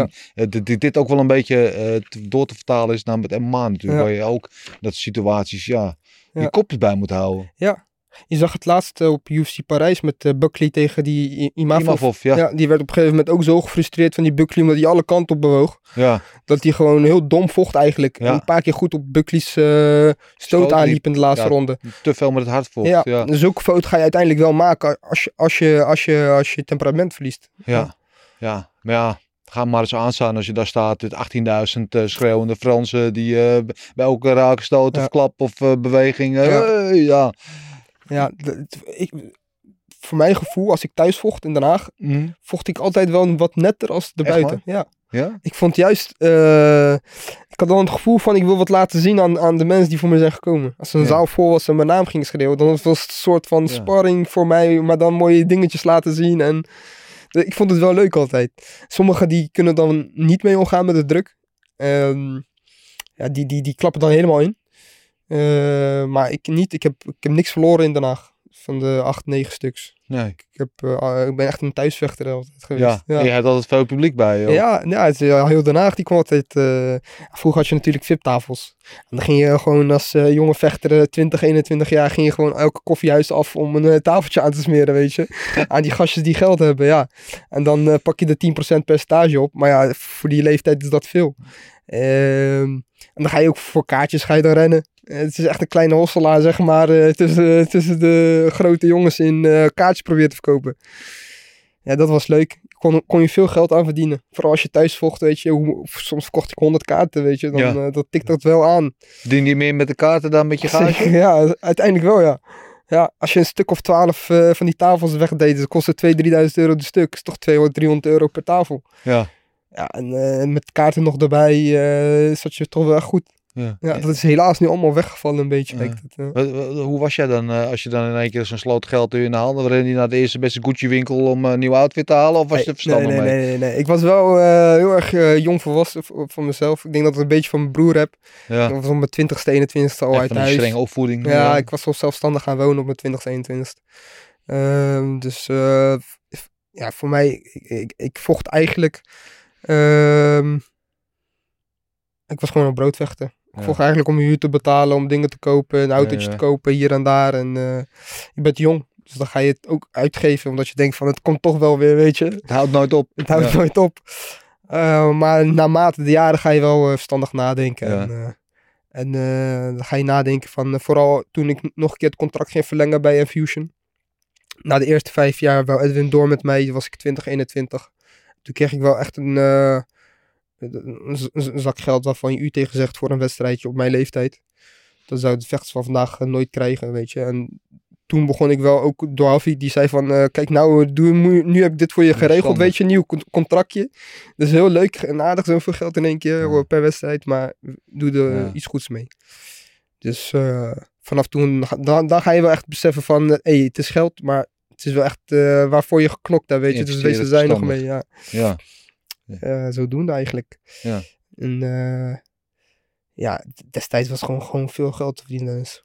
Ja. Dat Ja, is- ook moeilijk, man. Ik bedoel, het is voor iedereen. Maar als je in één keer een hele zak geld in je. Ik begrijp ook altijd wel hoe voetballers ontsporen, weet je wel. Want als je jong bent, je krijgt in één keer een miljoen op je bankrekening. Ja. Ja. probeer maar eens daar rustig mee om te Ja. gaan. Toch? Probeer maar eens gewoon niet alles uit te geven aan bling bling en dure Ja. kleding en, en, en, en weet ik veel wat allemaal, toch? Ja, eh, ik denk dat het meer ook onze, onze achtergrond is. Weet je, we komen van, eh, van, van, van niks. Eh, uit de achterstandswijk eh, komen we en dan, dan, dan, z- dan zie je dat je geld kan verdienen met iets waar je goed in bent. Ja. Ja, dan, eh, dan eh, wil je ook laten zien dat je het geld hebt. Dat is gewoon nou eenmaal wat in ons bloed zit eenmaal, weet je. Dat is, dat, is- dat is nou eenmaal zo. Als je van ver komt en je gaat op een gegeven moment geld verdienen, ja, dan ga je ook eh, geld uitgeven. En dan zien mensen wel ook dat je, Ja. dat je aan het verdienen bent. Maar we zijn helaas geen voetballers dat je miljoenen per wedstrijd krijgt. Nee, we waren gewoon een aantal duizenden euro's per wedstrijd. Nog steeds een heel mooi bedrag. Eh, destijds voor mijn leeftijd, zoals ik al zei, ik kon er leuke dingen mee doen. Eh, maar als ik nu hoor wat de vechters de dag van vandaag verdienen, dan Ja. eh, zou ik me wel zorgen maken. Ja. Ja. Wat is het, dat is het gekste waar je veel geld aan uit hebt gegeven? Waarvan je achteraf dacht van, nou, dat was niet nodig. Mooie auto. Ja? Ja, en, eh, net, net je rijbewijs, je kent het hè. Dan denk je van, eh, laat ik even een mooi autootje kopen met het geld dat ik heb verdiend. En uiteindelijk kom je erachter dat het alleen maar meer geld kost. Ja. Wat had je voor auto gekocht? Een Alfa Romeo 14, eh 147. Ja, Ik had wel idee. smaak, eh, ik had wel smaak Ja, destijds, ja, hè. zeker. Ja, ja. Dus eh was open dakkie eh 2021. Ja, dat is wel oké. Dat is wel Ja. een blitse bak dan voor je 21. Ja. Dat was, was een mooi autootje, man. En eh, ja, zoveel aangesleuteld, zoveel geld ingestoken. Dat was de eerste grote fout in mijn leven, zeg maar, die ik gemaakt had. maar ook wel gelijk van geleerd. Daarna geen ene cent meer in een gekochte auto ingestoken. Nee. Nee. Nee. Maar zonde. gesleuteld, eh, velgjes eronder en dat soort dingen. Allemaal gedaan. allemaal, Installatie Allemaal gedaan. erin. Als ik het kon terug, eh, terugdraaien, had ik het gedaan, Dennis. Ja, echt. Zo zonde. Ja, leermoment. Ja. Mooi, mooi, mooi, mooi. Ehm, ik wil naar het volgende onderdeel even. We gaan straks nog vo- verder praten van alles. Ik wil nog veel meer van je Ja. weten. Maar we gaan naar de tijdmachine. What we're gonna do right here is go back, way back, back. I'll be back. Misschien heb je hem al genoemd nu net met die auto. Maar tijdmachine is het onderdeel waarin jij terug in de tijd kan gaan. En eh, naar een moment wat je nog een keer opnieuw wil doen. En het kan een moment zijn, zoals inderdaad een domme uitgave, zoals die auto. Maar het kan ook een moment zijn, denk ik van, nou, dat was echt een geweldige KO of overwinning. Dat wil ik nog een keer voelen. Die euforie. Eh, de beslissing is aan jou. Dus ik zou zeggen, stap in. En waar neem je ons mee naartoe? Ik denk mijn eerste verliespartij, Dennis. Wanneer was dat? Toch wel. Eh, dat was eh, 2017 februari. Ja, en dan, toen kwam ik van een winstpartij van Andrew Tate af. Mhm. Eh, daar, die volgde ik dan in december 2016. En toen had ik twee, eh, twee gordels als eerste vechter, mannelijke vechter. En eh, mijn volgende partij zou tegen Mark de Bonte zijn. Eh, rest in peace. Ja, zeker. Ehm, voor mij was dat een tegenstander waarvan ik dacht, wauw, weet je, na. Andrew Tate, nu Mark de Bonte, Glory vechten. Dus voor mijn leeftijd helemaal top. ja. Nu kan ik mezelf laten zien en misschien wel Glory eh, dadelijk of eh, wat dan ook. Eh, echt een maand voor, voor het evenement. ik weet nog dat het Ring Fight Promotions was in Eindhoven. Ook aan Fusion. Ja. Een maand voor, voor, voor de partij kreeg ik te horen dat hij was vermist en overleden. En ja, het was een schok natuurlijk in de vechtsportwereld. Ja. Was uiteindelijk nog zo jong en, eh, en had ook echt een plan om nog tegen mij te vechten. Dus het was niet dat hij een of andere manier was verdwenen. Nee, en, nee, eh, nee. het was gewoon heel raar. En, Een dag van vandaag verhaal. weten ze nog steeds niet nog wat, steeds niet eh, wat daar nee. gebeurd is. Op een gegeven moment dood in zijn auto in de sloot gevonden. En heel Ja. raar, ja. Het was vrij heftig. En dan, dan kreeg ik de keuze. Of je gaat vechten tegen iemand anders, of je vecht niet. Ja. Eh, Hafid zei al tegen mij niet doen. Nee. Doe het nou niet. Neem je tijd, neem je rust. Je hebt net gevochten, weet je, tegen Tate. eh geniet nog eventjes van die... eh, en dan pakken we wel net iets voor de zomer, pakken we wel wat anders. Ik ben nog jong. Mhm. Maar ja, zoals ik al zei, ga je natuurlijk aan centjes denken. Die denk, en ik was destijds was ik zo gretig. En je en, en, dat je onoverwinnelijk bent. Precies, ik was zo gretig. Ik stond op 45-0. Ik denk van, eh, ja, laat een invalletje maar komen, weet je. Want dat is dan de denkwijze die je dan als jonge jongen hebt. Eh, en toen eh, kwamen ze met eh Ulrich Boukeme. Ja. Een naam die destijds nog helemaal niks was. Ehm, ik, ik heb hem gegoogeld, vond ik één of twee video's. Eh, weet je, ik denk van, eh, het is... ja, uiteindelijk hoorde ik wel in de loop van de voorbereiding daarnaartoe, hoorde ik wel van, hey, deze jongen is wel echt ook onverslagen en eh, 26 partijen en het is niet, niet iemand, het is wel echt een talent, weet je. Mhm. Ze hebben hem wel eh, niet uit een kroeg gehaald of zo, weet Nee, je. nee, nee. Dus eh, maar ik dacht van, ja, ik, ik zelf ken hem niet, dus het zal wel goed zijn. En eh, ja, toen gewoon geknokt. Wel een goede voorbereiding gehad, dat wel. Eerste ronde ging gewoon goed. Ik had totaal geen spanning. Dat vond ik ook zo vreemd. Ik Ja. liep naar de ring zonder enige Weet het, zenuw, ja. enige niks. Alsof, alsof ik aan het sparren was, als het ware. Eh, dat was echt de eerste keer dat ik geen zenuwen voelde. Toen dacht ik al van, dit klopt niet, weet je. Dit is, eh, misschien neem ik het iets te licht allemaal. Nou, de eerste ronde begon goed. Eh, ik zette hem onder druk. En in één keer, eh, einde, de laatste 10 seconden van de eerste ronde, kreeg ik de linkhoek. Boom, vanuit het niets. En in één keer zwart. En ik doe mijn ogen open en ik zie de scheids boven me dit doen. En, eh, en heel de zaal die, die in shock. Niemand die had dat verwacht natuurlijk. Gelukkig was het niet voor de gordel, maar, maar ik moet je zeggen, het verzachtte de pijn niet hoor. Nee. Dat was, eh, het was vrij pittig. Ja. Ook omdat je in één keer thuis komt en eh, dan ga je natuurlijk even op Facebook en Instagram. Dan zie je al die Ja. berichten van nee, hoe staat hij eindelijk verloren en sommige en dan eh, zulke berichten. Ja, maar vooral Dat ook als het je eerste verlies is, ehm, weet je niet hoe je daarmee om moet gaan. En ik, ik weet niet hoe, wat voor een effect had het op jou. Ik kan me voor sommige vechters die tillen heel zwaar en gaan echt heel diep. Die gaan echt in een zwart gat. Ik moet je zeggen, Dennis, ik heb echt eh, twee, drie dagen thuis ge- gezeten. Echt, en ook niet naar buiten geweest, weet je. Dat ik echt van eh, even, even voor mezelf moest, Ja. eh, moest even realiseren wat er allemaal is gebeurd van het weekend. En ja, ik kreeg wel berichten van het gaat goed komen en eh, het komt goed en dit en dat. Maar op een gegeven moment had ik mijn telefoon ook uitgegooid joh, en naast me neergelegd. Ik was het ook helemaal zat. Dus je raakt wel een kleine depressie Ja. terecht. Het is de kunst om, om eh, van die emoties juist weer kracht te maken. En eh, dat had ik toen wel gedaan, want ik ging gelijk naar Haffy toe. Ik zeg, hey luister, ehm, eh, ik ga weer beginnen met trainen. Na de vierde of vijfde dag was het of zo. Hij zegt, nou neem nog even rust. Ook voor je Mhm. hoofd, weet je, is niet goed. Ik zeg, nee, ik ga beginnen met trainen. En, en ik wil, april wil ik tegen Verlinden. Want die liep ook heel aan de deur te kloppen. Dat was nog ook een heel verhaal eh, van eh, de eerste partij dat ik tegen hem vocht in België. Dat was teruggedraaid en dit en dat. Dus die wou weer tegen me knokken, maar dan voor mijn voor mijn gordel. En Fuse dat heel erg te drukken van die partij nemen, die partij nemen. Want ze Mhm. voelen natuurlijk de, Ja. de, de kampioen is aan het wankelen. Ja. Eh, dan, dan, dan, dan, ja, dan komen alle aasgieren eigenlijk erop af. En ehm, dus had ik het maar aangenomen. En ik zei even tegen Afid van april, Fight Sense, Infusion. Ik wil vechten, thuisstad, Den Haag. Want ik weet, die publiek gaat me weer die energie geven, die kracht. Eh, ik weet bijvoorbeeld al, als ik thuis vecht, is 1-0 voorstand. Voor, sta ik al 1-0 voor. Eh, dus zodoende eigenlijk heb ik het zelf verwerkt door in de gym gelijk te duiken. En alles eruit, kwam eruit. Eh, ik begon meer harder te trainen. Hardlopen deed ik meer in één keer. Eh, dus het gaf me wel echt Het is een wake-up call geweest. Precies, ja. je Bokema eigenlijk een beetje onderschat Ja. had. Ja, Ja. toen heb ik mezelf echt afgezworen om niks meer eh, met een half eh, maat te nemen. En echt iedereen serieus te accepteren als vechter. En ook net zo hard voor te trainen, weet je. Want ik heb mezelf toen voor het eerst betrapt dat ik een beetje makkelijk overdacht. Ja. Dat heb ik nog nooit gehad. Dus dat zou wel iets zijn dat ik terug zou draaien. Zeker. Ja. Ja. En daarna heb ik het wel goed gemaakt door van Verlinden te winnen. Ook Ja. eh, mijn gordel verdedigd. Maar eh, hoe is het? Want ik, ehm, sorry, want zo'n eerste partij, na je eerste verliespartij, Ja. kan heel zwaar zijn. Ja. Want je gaat eerst zelf twijfelen. Ja. Ben ik wel zo goed als ik eerst dacht dat ik was. Eh, weet je, het is altijd maar afwachten hoe dan die eerst volgende wedstrijd weer gaat. Hoe was dat voor jou? het moment dat mijn, dat mijn omdat ik knock-out was gaan, krijg je natuurlijk dat je niet mag vechten. Ja. Voor twee of drie maanden. Startverbod. En, eh, en Fusion Fight Sense was vijf dagen na het startverbod. Dus ja, ik dacht van, ik ga het gewoon met beide handen gewoon doen, weet je. Ja. Ik, ik, ik, eh, ik heb een maling aan. Eh, het is nu of nooit, want mensen die, die kijken al zo van, hij heeft verloren, is hij nog wel de kampioen? Want de gordel had ik nog. En dan krijg je zulke dingen. En als je dan te lang wacht, dan gaan mensen alleen maar denken van, nee, hij heeft geen vertrouwen meer in zichzelf. Het gaat alleen maar moeilijker en zwaarder worden, weet je. Maar ik had zoiets van, het kan gebeuren. Mhm. Het, is, het is een wedstrijd, het is een sport. Kan beide kanten op gaan. Dit keer is, eh, is munt niet jouw kant op gevallen.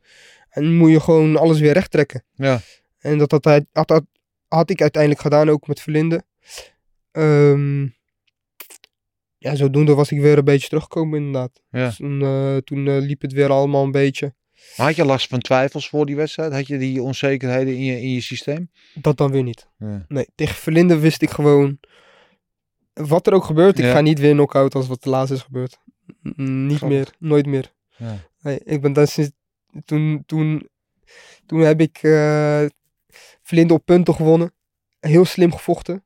Zonder agressie. Zonder eh, te willen, echt te willen laten zien dat ik, eh, dat ik er nog ben. Ja. Het was gewoon heel rustig. Zelfs. Verlinde, zelfs Verlinde die stond versteld van... Hoe, hoe, hoe dan? Je bent net voor, je bent twee maanden geleden knock-out gegaan, maar je Ja. vecht nu heel rustig, heel slim, heel gedecideerd, zeg maar, heel bekeken. En ik tikte gewoon elke ronde helemaal eruit. Eh, zonder echt eh, agressief te vechten of druk te zetten. Het was gewoon eh, links-rechts logisch opzij bewegen, front type. eh. Ehm, dus hij wist gewoon geen raad. En hij had zich voorbereid op de beast natuurlijk.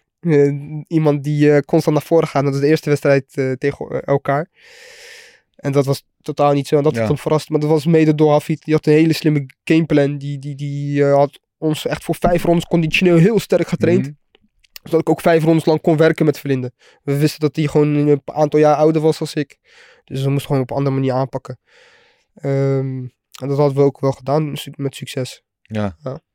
Mooi. Philip Verlinde overigens wel een van de aardigste mensen die je tegenkomt in het wereldje. Ja, Ja. Hij, was, hij was in het trainingskamp van Tuivasa. Ik Ja. eh, was eh, daar ook in Parijs Ja. afgelopen zaterdag. Maar ik vond even, wat je net vertelde over die spanning. Hè, dat je voor die wedstrijd tegen Bokema, dat je die spanning niet voelde, waar je die anders wel voelt. Wat is dat voor spanning? Kun je dat onder woorden brengen?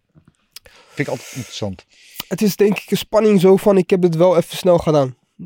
Ik denk dat dat het was. Dat, je dan, eh, want in de kleedkamer had ik geen spanning. Ik, ik, ik, en ik kende de tegenstander ook niet. Dus ik denk dat het ook een beetje daarmee te maken had. Nee, dat nee, maar ik bedoel normaal gesproken, de spanning Mhm. die je normaal voelt. Wat Ja. is dit, dat voor spanning? Want die, die, iedereen is het anders. Dat, dat stukje adrenaline, dat is, bij sommigen begint het al drie weken van tevoren. Sommigen begint het vijf minuten van tevoren. Wat, wat is die spanning en wanneer komt het bij jou op? Normaal gesproken? Ja? Ik denk toch wel een drie, vier dagen van tevoren. Dat je een goede, gezonde spanning voelt eh, in de loop naar de weging. Ik denk dat het meer ook de spanning opbouwt van haal ik, het- haal ik het gewicht wel. Ja. Dat is ook altijd de, eerste wedstrijd die je moet knokken. Ehm, dus dan begint de spanning wel een beetje te stijgen. Je Ja. moet dan nog een aantal, meestal moet ik dan nog een kilo of twee, drie eh, voor, de, voor de wegingsdag. Eh, ik ben dan meer daarmee bezig dan de wedstrijd zelf eigenlijk. Pas na de weging, dan ga je even eten, drinken, ga je zitten en dan ga je realiseren van de morgen is de dag. Wat gaan we morgen doen? Ga je het eventjes allemaal visualiseren en dan komt wel een beetje spanning van Ja. het, het, het is morgen zover. Ja. Maar het is gezonde spanning. Het is nooit echt spanning dat ik dacht van eh, ik ga verliezen of eh, Ja. ik, ik, ik ga niet redden vandaag. Dat Ja. heb ik nooit gehad. Ook niet dat je denkt, van waar ben ik aan begonnen? Kan ik er nog onderuit? Nog nooit. eh, het- eh, ook met elke tegenstander heb ik heb nog nooit afgewezen een tegenstander. Elke tegenstander heb ik ja gezegd. Dus voor mij, de tegenstander zelf maakt in principe niet uit. Het is meer de prestatie, die, hoe ik hem lever, dat dat het druk op mij zet. Ja. denk ik. Dat, dat, dat voor mij heel belangrijk is van hoe ga ik vechten. En eh, laat ik wel zien wat ik kan. Heb, heb je ook bepaalde maniertjes of rituelen of wat dan ook om die spanning te kanaliseren? Om het in goede banen te leiden? Of, Ehm, dat is heel lastig. Is echt heel lastig. Kijk, je, je, je kan, eh, je hartslag kan je wel in bedwang houden, Ja. maar je, je, je stressgevoel niet, laat ik het zo zeggen. Of je, je, je, je spanning ook niet. Als het er is, is het er. Het is heel moeilijk weg te krijgen. Dus dat, dat tinteling in de buik, is dat, Mhm. dat, de klamme handjes, is de, is de vele malen nadenken over hoe de partij zal gaan. Dat alles bij elkaar is de spanning. Eh, en dat hoort gewoon bij het vechten. En als je dat niet hebt, dan, dan ben je ook niet scherp, vind ik. Want dan heb je niet genoeg eh, nagedacht van hoe... Dan ben je niet constant bij de wedstrijd geweest met je hoofd. nee. Dat had ik een beetje met Bokiming. Ja. Pas op de dag zelf, eh, toen ik echt in de zaal stond en toen ik hem op de catwalk naar de ring toe liep, toen dacht ik van, oh, ik moet gaan knokken. Ja. En dat is niet hoe ik het gewend was. Nee. Ik had al een paar dagen van tevoren al van, eh, dit is wat we gaan doen, dit is hoe het zal lopen. Dus ja, zo zie je maar, het moment van niet scherp zijn kan, kan je fataal zijn. Zeker. Een goed leermoment geweest is voor je. Ja, het was een eh, hele goede leermoment. Daarna eh, twee wedstrijden gewonnen. Eh, dus het was voor mij een, een, een- ja, wel even een Een denkmomentje. En ook na de we- wedstrijd tegen mij, toen werd Bukemi natuurlijk ook in één keer bekend. Kreeg hij ook een contractje bij Glory ook nog. Dus hij is ook van, vanuit niets eigenlijk in één keer bam Ja. naar boven geschoten. En ik weet niet of hij daar nog zit. Ja, hij heeft daar vorig jaar volgens mij nog wel een keer gevochten. Maar ja. Ja, ja. ja voor, mij, eh, voor mij mogen ze een rematch tegen hem daar zetten hoor, Glory. Dus Robbie, als je kijkt, bellen. Bij deze, je hoorde het hier eerst. Eh, ik wil even naar het volgende onderdeel en dat is eh, Mount Fightmore. Eh Mount Fightmore is eh, ja, een beetje onze Mount Rushmore van het, eh, van het vechten. Je ziet hier het plaatje al en deze is ooit door mij en Maluso in het leven geroepen. Met onze eigenlijk inspiratiebronnen waarom wij doorgegaan zijn in het vechten op onze eigen manier. En dan is eventjes voor de mensen die het nog niet weten. Ramon Dekkers, Bas Rutte, John Blooming en Bruce Bruce Lee. Wie anders? En de vraag aan jou is, en het hoeft niet even van deze vier te zijn, maar wie is voor jou eigenlijk ja, jouw grootste inspiratiebron om te doen wat je nu doet? En wie zou er wat jou betreft aan Mount Fightborn moeten? Eh, qua vecht is mijn broer. Ehm, ik denk dat dat echt een, eh, een ehm, eigenlijk een bouwsteen is geweest in mijn carrière, weet Ja. je. Die de onderste steen heeft gelegd en dat ik eh, verder ben gaan bouwen erop. Ehm, en buiten het vechten om denk ik toch wel mijn vader. Ja? Ja. En dat is eh, omdat ik hem al, eh, ja, ze- komen van een gezin van vijf kinderen. En op het moment dat hij al in Nederland kwam als, als gastarbeider, eh, is hij gelijk meteen getrouwd met mijn moeder. Is hij gelijk een gezin begonnen. En met twee, drie banen per dag is hij gewoon rondgekomen. En vijf kinderen. En dat constant dag in dag uit, weet je, tot zijn 55, 60ste. En dat maakt hem wel een winnaar in het leven, vind ik. Ja. Ja, zeker. En niet alleen mijn vader hoor. Ik denk dat er heel veel andere vaders zijn die, eh, die eh, ik vind dat, dat de vaders wat meer erkenning mogen krijgen. Ja. Ja, voor alle werk. Je ziet het niet meteen met, met- het kind of wat dan ook, weet je. Het is meestal eh, de vader die gaat uit huis, die werkt heel hard. Die komt in de avond laat pas terug om even mee te eten en dan gaat hij weer naar bed. Eh, tegenwoordig is het gelukkig iets anders. Dan heb je iets meer tijd met je kind en eh, kan, je, Ja. kan je lekker naar buiten en leuke dingen doen. Maar Ja. vroeger was het gewoon anders, weet je. Dan, dan was het gewoon keihard werken voor vijf kinderen. Brood op tafel en, eh, en dat was eigenlijk het doel elke dag. Ja. Ehm, dus op het moment dat ik hem dan zag thuiskomen helemaal kapot en van tomaten plukken en toch nog wel gewoon de liefde gaf aan zijn kinderen die ze horen te krijgen. En met mij ook naar elke training meeging ook, weet je. Die, die, die vond het ook leuk dat ik het deed en die wou het beste voor me. Eh, Ja, dat is, dat is, kun je niet, niet uitbetalen aan ze, weet je. Dat is, eh, met elke wedstrijd is hij ook mee geweest. Eh, die heeft van, eh, van, van de wereldtitels die ik gewonnen heb, naar knockouts die ik gekregen heb, heeft hij alles meegemaakt. Ja, dat, dat is toch wel iets moois, weet je. Mooi. Ik zie Ja. je ook helemaal stralen als je over je vader praat. Ik vind het heel mooi hoe je over hem praat. En ehm, je bent natuurlijk zelf vader geworden nu. Ja, Ja. In, in hoeverre spiegel je jezelf aan je vader of aan wat voor vader je wil zijn met de ervaring die je hebt met je eigen vader? Ehm, ik hoop wel, kijk, ik, ik- onze vaders waren heel erg druk bezig met werken. Waren uh, gastarbeiders, dus ze moesten wel constant werken. Mhm. Als ze dat niet deden, ja, dan, dan was je geen werk meer in principe. Dus ze waren constant aan het werk. Eh, nu ligt dat wel heel anders, weet je. Ehm, je bent flexibel, eh, je hebt iets meer tijd met je kids. Dus je, hebt ook wat meer tijd om te knuffelen, om naar buiten te gaan, om eh, leuke dingen te doen. Dat was gewoon destijds anders. Hij heeft niet voluit de liefde kunnen geven, zeg maar, die wij kunnen geven aan onze kinderen. Ja. Maar hij is er wel altijd geweest. Ja. Dus dat is, eh, dat, is, dat is de liefde op zijn manier, zeg maar. Ja, dus ja, ik hoop natuurlijk eh, hetzelfde te kunnen doen. Gewoon keihard werken voor mijn kinderen. Eh, het mooiste geven wat, wat ik ze kan geven. En, en ja, ze trots maken op hun vader. Dat is eigenlijk... dat zijn de mooiere doelen in het leven, laat ik het zo zeggen. Het hecht, voor mij is dat veel meer waarde dan een wereldtiteltje, wereldtiteltje winnen. Mooi Ja. Mooi, mooi hoe dat. Ja. Ja, ik weet van, van mijn eigen vader. Mijn vader stond vroeg in de kroeg. Hij was kroegeigenaar. En ehm, was daar ook altijd veel weg en Ja. aan het werk. En ik was vroeger best wel een teringhond Ja. eh, toen ik opgroeide. Dus ik heb mijn moeder echt wel moeilijke tijden gegeven. En daardoor kwam de opvoeding natuurlijk ook veel op haar neer. Omdat mijn vader vaak weg was. Maar ik weet wel, en dat, we- weet je, dat heb ik ook altijd meegenomen toen ik ook zelf vader werd. Ehm, als ik op zaterdag of later op zondag moest voetballen. Wat ik toen de tijd deed. Eh, en het maakt niet uit of om vier uur, of om vijf uur, om zes uur, eh, s morgens was thuis komen van zijn werk. Weet je, hij was er altijd. En Ja. soort, weet je wel. En nou ja, dat zijn wel dingen die je meeneemt en, en leert waarderen. Zeker. Ehm, ik ben wel benieuwd, weet je, als met vechters die voor de eerste keer vader worden, gaat vaak twee kanten op. Of ehm, de scherpe randjes gaan er een beetje van af. En omdat ze een beetje focus verliezen en wat zachter worden, want het doet wat met je. En je hebt vechters die juist twee keer zo hard vechten, omdat ze de wereld willen winnen voor hun Ja. kind. Welke, welke kant van het spectrum zit jij? Het moment dat ik eigenlijk eh, hoorde Dennis dat ik eh, vader zou worden, ging ik meteen harder trainen. Echt waar? Ja, echt waar. Ik wil mijn kind laten zien van eh, over, over vier, vijf jaar als ze een beetje eh, ehm, kan inzien wat het kickbox of MMA inhoudt. En als ik eh, met een beetje geluk eh, erin zit nog in de vechtsport, eh, dan, eh, ja, dan hoop ik wel, dat is wel echt mijn droom om, om voor haar neus eh, een wedstrijdje te winnen, weet je. Ja. Dat is toch wel iets moois. Ik, ik, eh, ja, dat is.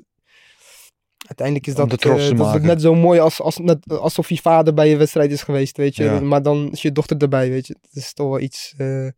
met Oesman bijvoorbeeld. Die neemt zijn dochter elke wedstrijd mee. Ja. Ook als hij knock-out gaat. Maar zoals hij dat al bij Joe Rogan had hij het al Dat uitgelegd. heftig hoor. Ja, hij had het al uitgelegd van. Ze moet niet alleen zien eh, dat je wint. Ja. Maar ze moet ook beseffen dat er tegenslagen zijn in het leven. Zeker. En dat, dat, dat, dat je vader ook gewoon eh, knock-out kan gaan. Ja. Maar dat hij ook kan laten zien dat hij er bovenop komt. Ja. En dat zijn lessen in het leven die je niet op school meekrijgt. Of, of van je beste vriendinnetje of wat dan ook. Dat zijn lessen die je leert door het mee te maken. Ehm, en ik denk dat hij wel een punt heeft daarin. Ja. Maar ik vond er wel aan de jongere kant hoor, moet je zeggen. Ze heeft het vaker gezien, weet je. Het is zijn keuze en zijn Zeker. kind. En- En, en als mensen gaan zeiken, weet je, moeten ze, moeten ze lekker zelf weten. Maar het is zijn kind, hij kiest ervoor. Ik zie het wel, ik, ik snap wel wat, wat hij erachter ziet. Ja. Zeker. Nou ja, ik, ik, ik, ik ben het een deel daar ook mee eens. En winnen en verliezen, verliezen, ook teleurstelling en daaroverheen komen hoort bij het leven. Maar hoe die Oesman daar lag, Ja. hoe die een behoorlijk goede imitatie van een houten plank aan het doen was daar eh, Ja. op de grond. En de reactie van zijn dochter, die echt totaal hysterisch daar de, Ja. de, de zaal uitgedragen moest worden, ontroostbaar. Dat brak mijn hart wel een beetje, moet ik zeggen. Maar ja, voor hetzelfde geld slaat Oesman eh, Edwards eh, en dan loopt zijn dochter weer te juichen, weet je. Ja, Terwijl het dezelfde pijn is. eh, Die, eh, het, is het is een beetje, omdat het haar vader is, is het een beetje gevoeliger. Ja. Maar ze moet inzien dat, dat, dat, eh, dat wanneer je neergaat, dat het niet het einde van de wereld is. En dat je altijd terug kan komen en altijd... Waarschijnlijk gaat hij, die, gaat hij naast haar uiteindelijk de volgende dag zitten en haar uitleggen van wat er is gebeurd. En, en haar een levensles meegeven. Ja. Dat Ja. is uiteindelijk toch wel eh, wat je eruit krijgt. Ja, ik, ik Taito Vassa had trouwens eh, zaterdag ook voor het eerste zoontje mee. Die is geloof ik zes nu. Eh, maar die Australiërs zijn sowieso wat ander hout gesneden. Dus die gaan daar volgens mij wel anders mee om. Nee. Mijn neefjes eh, die zijn, en, en nichtjes die zijn ook vanaf kleins af aan bij elke wedstrijd bij mij geweest. En eh, die hebben de mooie, mooie kanten gezien en meegevierd. Maar ook de slechte kanten, weet je. En die zijn er ook eh, wanneer, eh, ja, wanneer je leuke dingen eh, buiten het kickboksen meemaakt. Maar ook de slechtere dingen. Dus het, het- Ja. het hoort erbij. Het is Ja. het leven. Zou je willen als je dochter opgroeit dat ze ook gaat vechten? Nee, mijn, eh, mijn dochter gaat voetballen. Tegenwoordig verdienen ze evenveel als de mannen. Dus eh, de keuze is snel gemaakt, eh. Nou, nou ja, in het Nederlands elftal verdienen ze evenveel. Maar op clubniveau nog niet. Maar ik, be- ik begrijp waar je na- naartoe gaat. Maar mo- Dat ja, is toch mooi. Kijk, Je hebt nu een Marokkaanse elftal. Die loopt de damesvoetbal echt heel erg te pushen. echt waar ja? Ja, dus ah, als mijn dochter in het Marokkaanse elftal komt, eh, is het toch mooi. Ja. Ga je als vader zijnde met je dochter mee naar, naar Marokko eh, op Ja. reis. En Zou je liever willen dat ze van Marokko dan van Nederland gaat voetballen? Dat is haar eigen keuze. Dat Ja. is haar eigen keuze. Maar ik, ehm, ik zelf vind het leuker. En meer, meer een avontuur om, om, om toch de Marokko kant te kiezen. En waarom? Die heb je nog niet helemaal ontdekt. Eh, je hebt in Nederland ben je geboren en getogen. Je hebt alles meegekregen in principe van, van, van wat je hoort mee te krijgen. Ehm, ehm, veel zeggen ook van ja, je hebt de opleiding gehad in Nederland. Hoor je dan niet, Ja, ja, ben je dan niet moreel verplicht om, om ook voor Nederland uit te komen? Dat vind ik dan weer niet. Ik Ehm, vind doen wat het hart eh, zegt. Ja. Precies, ja. Ik bedoel, je, je DNA is helft-helft. Eh. Waarschijnlijk heb je de, de, de eigenschappen mee, goede eigenschappen meegekregen vanuit Nederland. En probeer je de goede eigenschappen vanuit Marokko ook mee te krijgen. Dus dat is, eh, En ook een beetje aan je carrière denken, waar de meeste kansen liggen. ja, ja. kan beide kanten op. Ja, maar ik vind het wel grappig dat ze, je dochter is drie weken oud hè nu. Vier, ja. Ja, dat je nu al weet dat ze gaat voetballen. Eh, ja, ik, ik, ik, ze moet een sport doen, weet je. Ja. Eh, het liefst heb ik het daar op turnen of, of zwemmen, weet je. Maar ik, ik, het is niet echt een sport waar je wat kan behalen. Ja, Laat ik het zo zeggen. mooi. Ik ben altijd competitief ingesteld. Als mijn dochter Ja. aan een sport gaat doen en nooit 100% inwijding geeft, wil ik wel dat ze de, de eh, waardering krijgt die ze hoort te krijgen. Weet Ja. je? En dat hebben wij altijd een beetje gemist in kickboksen. Ik bedoel, eh, ik, eh, wij vechten in principe eh, Nederland. Er is genoeg publiek. eh, maar de, de, de, de aandacht krijgen we niet Nee, van de, van de media. nee, ja, het is wel een beetje aan het veranderen, toch? Het schift wel. Ietsjes- Het is wel, wel aan het veranderen, ja. maar Dus- het is... Het is, Dus bedoel- tegen die tijd dat jouw dochter die leeftijd heeft, dat ze wedstrijden zou kunnen doen, is het misschien ja, wel een goed klimaat. maar toch zeg ik wel liever niet dat ze gaat vechten. En ik vind Nee. Nee. Ik denk 99,9% van alle vechters aan wie ik deze vraag stel, vechten tot in het leven, hart en nieren. Maar mijn eigen kinderen wil ik liever niet in gaan vechten. Waarom niet? Nee, ik heb. eh, ik- ja, het is, het is- omdat ik weet dat het uiteindelijk op langere termijn weinig oplevert. Ja. Laat ik het zo zeggen. Ik wil niet dat het de teleurstelling gaat hebben die vele vechters nu hebben. Nee. Eh, dat is na jaren trainen en, en vechten uiteindelijk eh, links worden gelaten. Niet alleen door de organisaties, maar ook door, door de VA bijvoorbeeld. Ehm, het, is een beetje. Het is alsof je voor iets heel hard gaat werken, maar niet uitbetaald krijgt. En dat is een beetje eh, het gevoel bij het kickboksen op dit moment. Ja. Bij het voetbal ligt dat toch wel wat anders. Als je bij ADO al in de dames elftal komt, krijg je al een vast salaris waar je u tegen zegt. Ja. Waar je eh, gewoon per maand gewoon leuke dingen mee kan doen. Ja. En dat is bij kickbox gewoon niet zo. Wij, wij krijgen alleen maar betaald eh, wanneer we knokken. Wij moeten onze eigen risico betalen wanneer we in het ziekenhuis belanden. Wij moeten eh, ehm, eh, zelf investeren in onze trainingen en in onze voeding. En wat je ervoor terugkrijgt, is, zijn, ja, ligt een beetje aan de vechter zelf. Maar ik zelf vind het niet voldoende als, eh, als Nee. wat we horen te krijgen. Maar tegelijkertijd zeg je, het vechten heeft mij heel veel gebracht. Misschien niet financieel en qua status, maar Ja. wel qua ehm, qua discipline en doorzettingsvermogen. Ja, en, en heeft het je gemaakt tot de man die je nu bent. Dus dat heeft je ook wel weer heel veel goede dingen Ja, gebracht. eh, ik mag niet klagen. Mij heeft het geld opgeleverd. Ik, praat nu ook namens de, de vechters die nu niet aan de bak komen en wel broodvechters zijn. Ja, die komen gewoon nu niet aan de bak. En die kiezen dan heel snel voor om het links te laten liggen, de, de vechtsport zelf. Die gaan dan werken of andere dingen doen. Ik heb er genoeg van gezien. Zonde, vind ik het. Het is net zoals of je profvoetballers in één keer ziet stoppen omdat ze geen salaris uitbetaald krijgen. Het is, een beetje van de zotte eigenlijk. Ja. Ik vind eigenlijk dat, dat je gewoon een, een, een, een, een, eh, als een over, overkoepelende organisatie kunnen aanbieden. Die ook de wacht heeft op, eh, op alles en iedereen. Dan vind ik eigenlijk dat je ook een, een, een, eh, een stichting of een, of een iets van, van, van een organisatie Een opricht. pensioenfonds. Of, Pensioenfonds die in ieder geval wat meer ja. uitbetaalt aan de vechters dan, dan zo nu krijgen. Want het is echt dramatisch. Ja. Het is echt dramatisch. Goed. ehm, ik wil één ding nog eventjes bespreken. Je hebt zijn naam al een paar keer genoemd. Eh, Andrew Tate, waar je toen eh, tegen gevochten hebt. En je bent de laatste tijd op social media vrij vocaal over hem geweest. Ja, ja. Ja, Ja, het begon eigenlijk, eh, Dennis, ik kreeg een goede vriend van me op de zaak die ik lange tijd niet gezien heb. En die zei in één keer tegen mij van, hey, heb jij niet tegen Andrew Tate geknokt? Ja. Ik zei, ja, dat klopt. een aantal jaar geleden alweer, maar dat klopt. Hij zegt, ja, eh, heb je niet gehoord over hem dan eh, dit en dat? Ik zeg, nee, ik volg hem niet. Ik weet niet wat hij doet tegenwoordig. Ik hoorde dat hij eh, na mijn wedstrijd eventjes was gestopt en that's it. Ik zeg, ja, die, die gozer is nu echt helemaal Ontploft. ontploft. Ja. En binnen een jaar is hij een van de grootste geworden in de, in de wereld. ja. Ja, en dus liet hij mij een paar voorbeelden zien op TikTok. Ik zelf al heb geen TikTok. Dus hij liet hij een paar dingen op TikTok zien. En, en toen zag ik in één keer Andrew Tate met een kale kop en een baard. Dat een beetje hetzelfde, hetzelfde uiterlijk als mij overgenomen na de wedstrijd. en eh, die begon eh, ja, dingen te vertellen over wat je wel en niet kan. En, eh, maar in één keer zag ik ook een filmpje die 8 miljoen keer was bekeken. En dat was een interviewtje meteen na onze wedstrijd. Ja.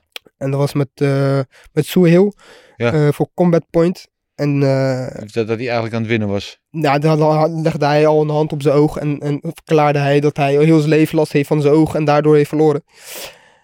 Maar als ik nu erbij naar terugdenk, dan is dat alles geweest om zichzelf in te dekken. Ja. Want eh, eh, hij had al een plan voor zichzelf wat hij zou gaan doen. De wedstrijd tegen mij heeft hij gratis gevochten. Dat kan ik je nu zeggen. Die, die, had destijds al geld. Hij heeft gratis tegen mij geknocht. De motivatie was er. Hij wil gewoon zijn gordel verdedigen tegen mij. Zodat hij waarschijnlijk een stap kon maken richting eh, wat hij nu mee bezig is. Ja. Die, die plan was niet gelukt. Die had hij verloren. En eh, ehm, al vrij snel da- daarna zei hij van... Het komt niet door, door de hoek. Het komt doordat ik last heb van mijn oog. En daarom, daarom heb ik verloren. Ja, de dag van vandaag gebruiken ze die, die ja. excuus nog steeds. Ja. En eh, eh, uiteindelijk ben ik ermee naar buiten gekomen. Eigenlijk begon het als grap. Maar in één keer kreeg ik eh, van 2.000, 3.000 mensen in- berichten van... Hé, hey, waarom begin je hier over Andrew en dit en dat? En ze zagen hem echt als iets... Ja. Iets mythisch, weet je. Ja. En, en, en ik weet gewoon hoe die jongen is. Die heeft naast me gezeten op de bank bij wijze van met elk interview. Ja. En ik weet gewoon dat hij heel lief en rustig is. En zijn image is totaal niet wat hij nu presteert als de alpha male.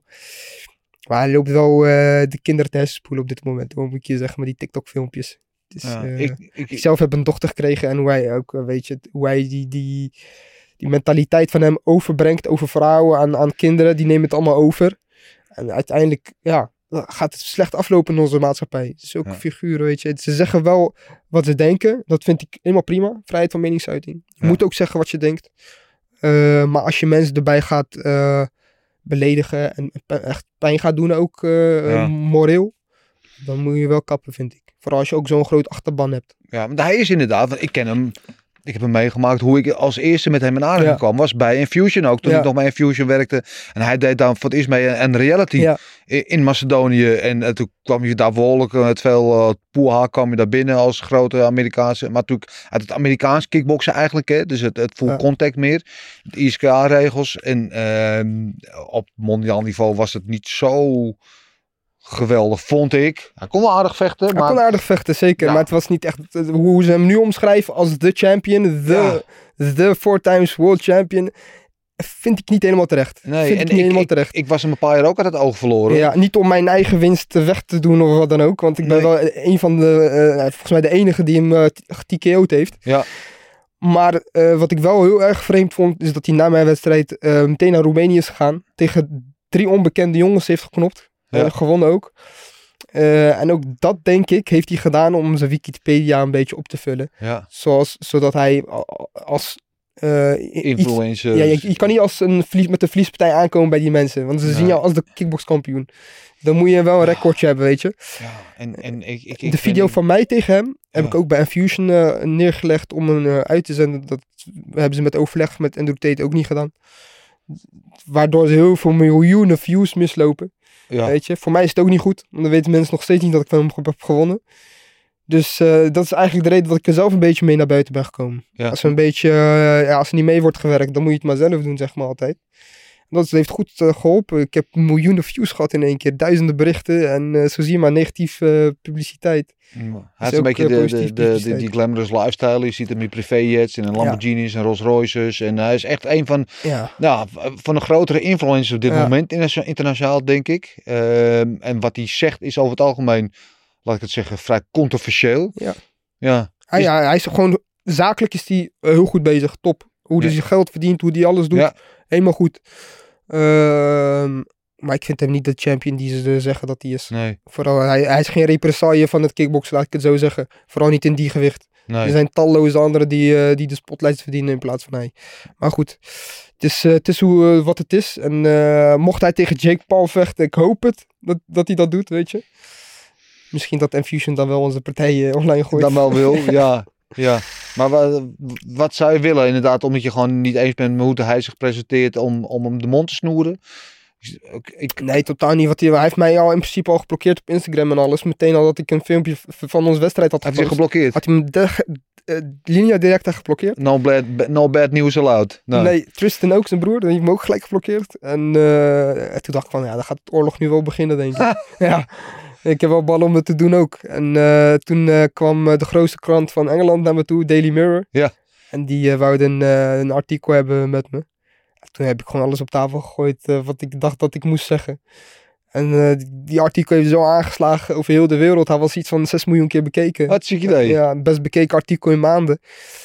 En eh, ja, zodoende. Dan, dan krijg je alsnog een beetje naam in het buitenland, hè, als je, als je het slim aanpakt, Ja. zonder te vechten. Dus ja, zodoende eigenlijk. Ja, Cynicus zou zeggen van jij gebruikt het alleen maar om over zijn rug naam voor jezelf te maken. Nou ja, er komen nu mensen toe die eh, helemaal niks met kickbox te maken hebben, Dennis. En die zeggen van, je hebt van Andrew Tate gewonnen. is toch Ja. mooi? Ja, dus dan, dan, dan eigenlijk dan heb je, doe je toch wel iets goeds voor het kickboksen. En dan, Ja. dan, dan eh, link je Andrew Tate meteen aan het kickboksen ook. En dan wordt het kickboksen ook groter. Ja. Weet je, het is, eh, je, moet het niet, je moet- hem niet alleen zien als iemand die, die spreekt. Maar hij is uiteindelijk ook de kickbokser geweest die hij zegt dat hij is. En als je dan naar die kant gaat kijken, ja, dan, eh, dan nog wel twijfels. eh. Maar goed, het is geweest. Ik heb hem al uitgedaagd. Hij heeft het niet geaccepteerd. Het boekje is gesloten nu. Dus dan moeten we Ja. verder. Zand erover. Het is ander over. Oké.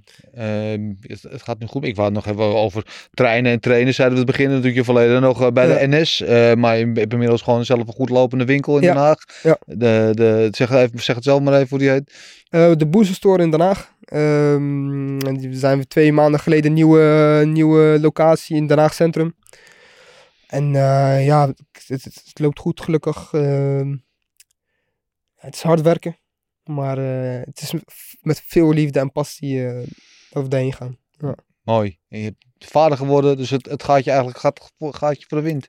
Ja, nu wel gelukkig. eh, het, is, het is een heel ander leven als wat ik ervoor had, zeg maar. Het, het knokken en, en twee keer per dag trainen. Ja. Ik train nog steeds. Alleen komen wat andere prioriteiten bij kijken nou. dus ehm, ja, de passie is nog steeds niet weg voor het kickboksen. Zeker niet. En ook alleen maar omdat ik vaak in, in de winkel ben, ben ik in contact met sportscholen, ben ik in contact met vechters. En eh, zo blijf je wel in het wereldje, weet je. Het is niet dat je, dat je in één keer helemaal uit het, Nee, uit nee, je zicht nee. bent. En dat was ik eerst wel, zoals je aankaart eh, toen ik voor de NS werkte inderdaad. Ja. Ja. ja. Ehm, in een ideaal scenario, ik ben nu even met andere dingen bezig, maar een ideaal scenario, wanneer zou je weer in een ring of kooi willen staan? Ideale scenario. Ik zit nou op een kilootje op 95, 96. Ja, als ik het echt goed wil doen, dan neem ik altijd twee, drie maanden ruim om eh, die 10 kilo eh, op mijn gemakje af te Mhm. trainen. Ehm ja, dat hoop ik toch wel februari. Ik, ik, ik kan nu sowieso kan ik mijn debuut in het MMA maken. Als het niet volgende week is, is het wel over twee maanden. Maar ik wil daarmee heel even wachten. Mhm. Heel eventjes tijd trekken om te kijken of wat is in het kickboksen. En als er niks is, dan gaan we gewoon aan de slag, Dennis. Dan gaan we ook niet meer terug. Dan is het gewoon eh, één weg eh, naar voren. En dat Volle is, vaart eh, vooruit. Ja, dat is ook knokken op de grond. Ik ben heel benieuwd, man. Ja, zeker. Ehm, ik wil je bedanken voor je komst en voor je, voor je mooie openhartige verhalen. Je bent een mooi mens. Ik gun je het allerbeste. Dankjewel, man. En we gaan het volgen. En ik ben benieuwd wat er voor jou gaat komen. Of het inderdaad glory wordt of een mooie route in het MMA. Laten we het open. Laten we het open. En ik hoop dat ook mijn kunsten snel te mogen laten zien aan, aan het vechtpubliek. Yes. We gaan zien. We gaan het volgen. Eh, bedankt. Jullie allemaal weer bedankt eh, voor het kijken of voor het luisteren. Je weet het eh, waar we te vinden zijn. Dat hoef ik niet eens meer uit te leggen. We zijn er volgende week weer met een nieuwe gast. Voor nu, vergeet niet te liken, te delen, te abonneren. En het verder vertellen. Ook aan de kakatoe van de overbuurman. Want die wil misschien ook wel een keer een leuke podcast zien. Oes!